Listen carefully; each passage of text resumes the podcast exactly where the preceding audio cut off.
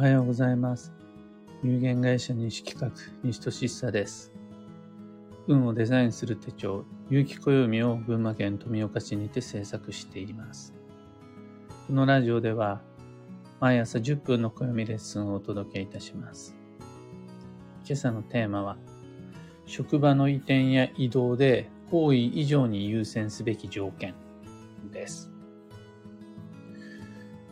従業員として会社の意向により働く事務所、会社、作業場が変わる。もしくは経営者として、社長、店長として店舗、もしくはの会社、建物を移動する、移転するというふうになったとき、方位の良し悪しっていうのを基準にするという考え方は確かにあって、それはある一定の影響はあると考えるのが暦の世界です。いつでもいい、どこでもいいじゃなくて、この方位が良いという移動の際の考え方です。けれど、それは最優先条件ではないし、最も大きな影響力ではないので注意が必要です。職場の移転に伴う自分の移動は、当人が従業員であろうが、経営者であろうが、転居による住環境の移動と比べて受ける方位の悪影響は小さいと考えるのが妥当です。会社が別の建物になったり、異なる職場に移動したりするのは、全く方位の影響なしとは言えませんが、そこまで大きくないです。基地方位であったとしても、その良い影響は小さいし、強方位であったとしても、それよりもっと運に関わってくる悪い影響があるので、方位のみに目を奪われてしまうのは非常に危険です。ざっくり言うならば、例えばマーケティング、もしくはターゲッティング、もう例えば、えータピオカミルクティー屋さんを開くんであるならば、巣鴨より原宿の方がいい。えー今のは例えが古すぎましたかね。うんあとは、うん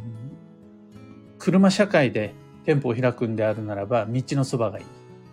電車社会で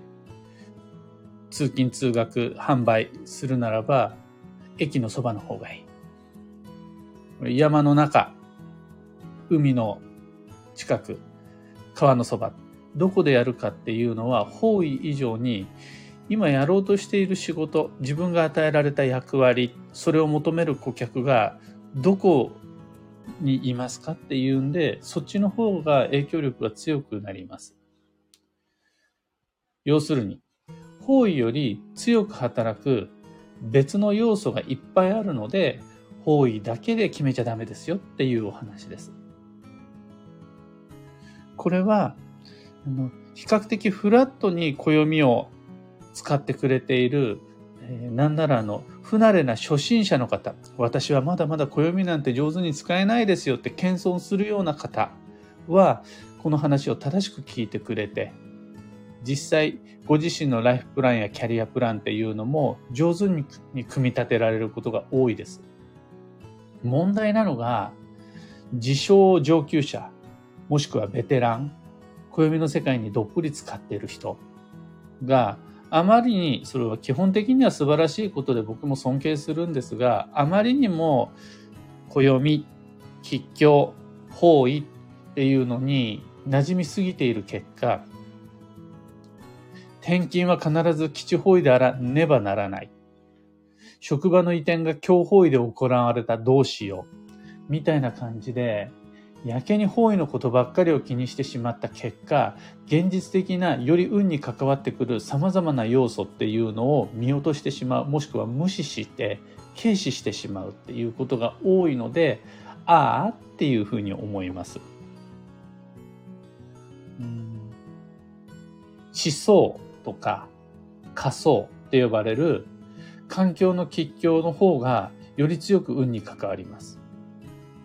また、もしも計画を練る余地があるならば、自分で選択することができるならば、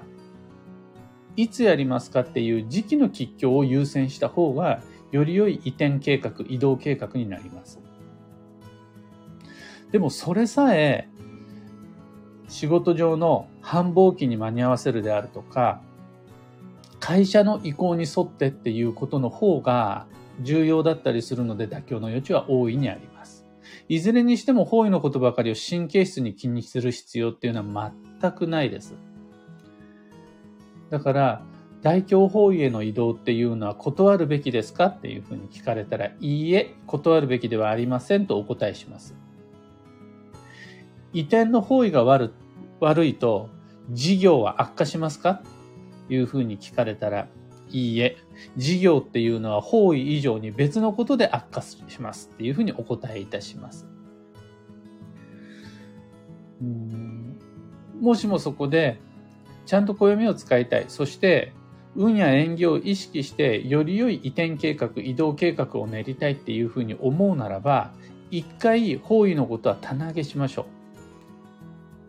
方位も七方位になるっていうのは全く問題ないです。また、無理なく方位も今日避けられるっていうことであるならば、そっちの方がいいです。ただそれは最初に考えるべきことではないです。4番目か5番目ぐらいの余力を残した上で、じゃあ方位のことも気にしてみようかっていうぐらいの感覚が良いです。実際問題。方位ばっかり基地で、その他のことが今日の移動移転っていうのは運が悪くなります。だって、方位しか良くないんですから。もしくは、方位で先に決めちゃってる時点で、そのビジネスのセンスがないです。もう全くの白紙、全くの取っかかりがない状態で、例えば、取っかかりがないんだから、方位を目安にどこに移動するか決めてみよう。これ全然いいと思うんです。もしくは、今の職場を中心にして、8方位に移動すべき店舗があって、どの店舗でもいいですよ。あなたの自由に好きな場所に出張してください。もしくは転勤してくださいって言われるんであるならば、どこでもいいんだったら、どこでもいいと自分で思ってるんだったら、じゃあ基地方位にしようかなって、こういうのは全然ありだと思うんです。そうでないんであるならば、それが事務所であろうが、作業場であろうが、店舗であろうが、職場の移転、移動の際には、方位さえ良ければ、商売仕事運は成功する、出世する、悪いと失敗するというふうに考えるのは、やめてきち。それは、もうちょい後、4番目、5番目、6番目ぐらいの条件に設定しておいて、別のこと、なんならの暦に載っていないようなこと、家賃とかね。あとは、その職場の人間関係であるとか、顧客のニーズであるとか、そっちの方を上位に上げて考えた方が良い計画になります。今朝のお話はそんなところです。一つお知らせにお付き合いください。有機暦先行予約限定セットのご注文受けたまわります。送料無料。一般発売日より早く、特別価格にてご自宅にお届けします。2023年度の有機暦の制作裏、裏課題、裏目標は、とにかく世界一書き込みやすい暦を作りたくて、そこを目標に鋭意アップデート中です。いろいろな情報が満載に書いてあるっていう暦はいっぱいあります。その他の専門家の方がそこは頑張ってくれています。ただ僕にとって暦って当人の個人情報を書き込んで初めて成立するものだし、暦に書いてあるいろんな運勢って実はそれだけじゃ足らなくて、自分の言葉を書き込んで初めてその運勢も完成するんですよね。僕はそのことっていうのを言葉のタイムカプセルって言ったり、運勢のアラートっ、もしくはメッセージのリマインダー。この6月に書いておいた自分の気づきっていうのが6月のページを開いた時に初めて自分のハートに飛び込んでくるみたいな、そのリマインダー機能、アラート機能、タイムカプセル機能っていうのをつけてようやく暦っていうのが出来上がる。そこを追求したくて今は寄せばいいのに、ページを大幅に追加して、ページ構成もガラリと変えて、いろいろと考えている最中です。あの、楽しみ。どんなものになるのか。いずれにしても、まだ誰も見たことがないような暦になるはずなので、待っててください。商品の発送、9月1日前後です。先行予約限定セットのご注文締め切りは2022年8月8日夜8時888になりますのでご理解とご協力どうぞよろしくお願いいたします。詳細と注文窓口は放送内容欄にリンクを貼り付けておきます。さて本日2022年6月14日火曜日は休息の6月の9日目。満月です。良くも悪くも、心身ともにオープンになって、良い意味では全然心配はないんですが、悪い意味では疲弊が吹き出やすい頃合いです。無理はくれぐれも禁物。今日の運勢は、丁寧、細部にも気を配る。そのキーワードの意味が、細かいところが自分が思っているよりも意外に重要になる。人間関係においても仕事においても、意外にそんなちょっとのところでっていう、自分があんま大事にしてないところが運に関わってくるので、細部にも気を配るっていうのが良いです。幸運のレシピは空豆。茹でも良いけど、焼きも良い。鞘から外さずに鞘に入れたまんまの状態で魚焼き器にぶっ込んで8本。それで、あの、いい塩梅に蒸せるので、焼き空豆おすすめです。回転寿司へ行くなら、スズキ、アジ、キス、カジキマグロ。回転してなかったとしても、アジは良いです。野菜は他にもアスパラガス。高いかもしれないけれど、旬のうちに一度はいただけると良いです。以上、迷った時の目安としてご参考までに。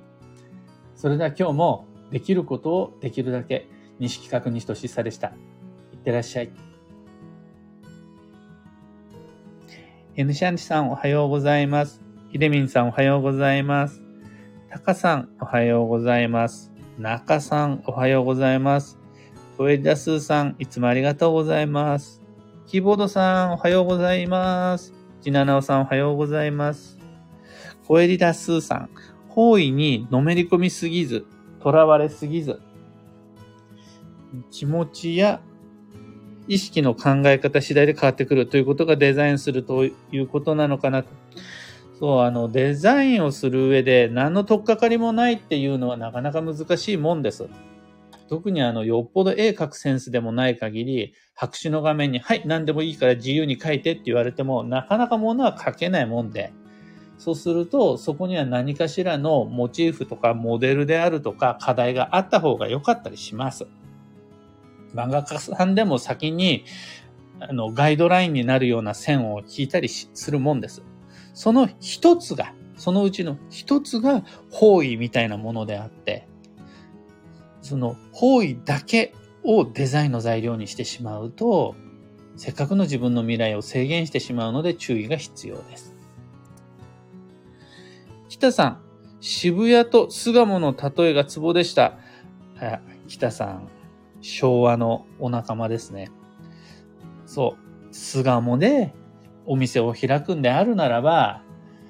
台湾カステラよりは、八つ目うなぎの方がいいんです、絶対。うん、キコさん、おはようございます。書き込みやすい暦。それはより手帳に近づくってことですね。手帳好きの私としては非常に楽しみです。そう。手帳は参考にするんですが、正直ね、スケジュール帳に特化した書くためだけのその手帳、スケジュール帳には負けてしまうと思うんですが、ね、自分が書いた情報が結果として自分の運勢になるとか、運勢に沿って書いていくことで、それが自分にとってのタイムカプセル、もしくはアラート、リマインダーになるっていうこの仕組みを開発したくて。それは少しこう手帳とはまた違うものなのかなっていうふうに思っています。どちらかといえば、ポストイット機能に近い、ポストイットって商品名が付箋に近い。これに関しては自分で追加でメモをしておくと、それが結果として後々自分の役に立つよって、微暴録になるよみたいな、そんな感じに近いんかなって思います。ノブリーヌさんおはようございます。今日は子供のお弁当作りがないのでライブ間に合いました。ありがとうございます。隙間時間に利用していただけると嬉しいです。というわけで今日もマイペースに運をデザインして参りましょう。僕は今日は、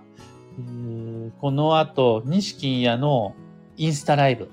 が9時からあって、それが終わったら10時半から鑑定。それが終わり次第、献血に行ってきて、献血から帰ってきたら、暦の原稿がどんどん出来上がっているので、それの構成会議になります。まあ、休憩時間を使いながら、あの、休日のことを思いつつ、マイペースに行ってみて参ります。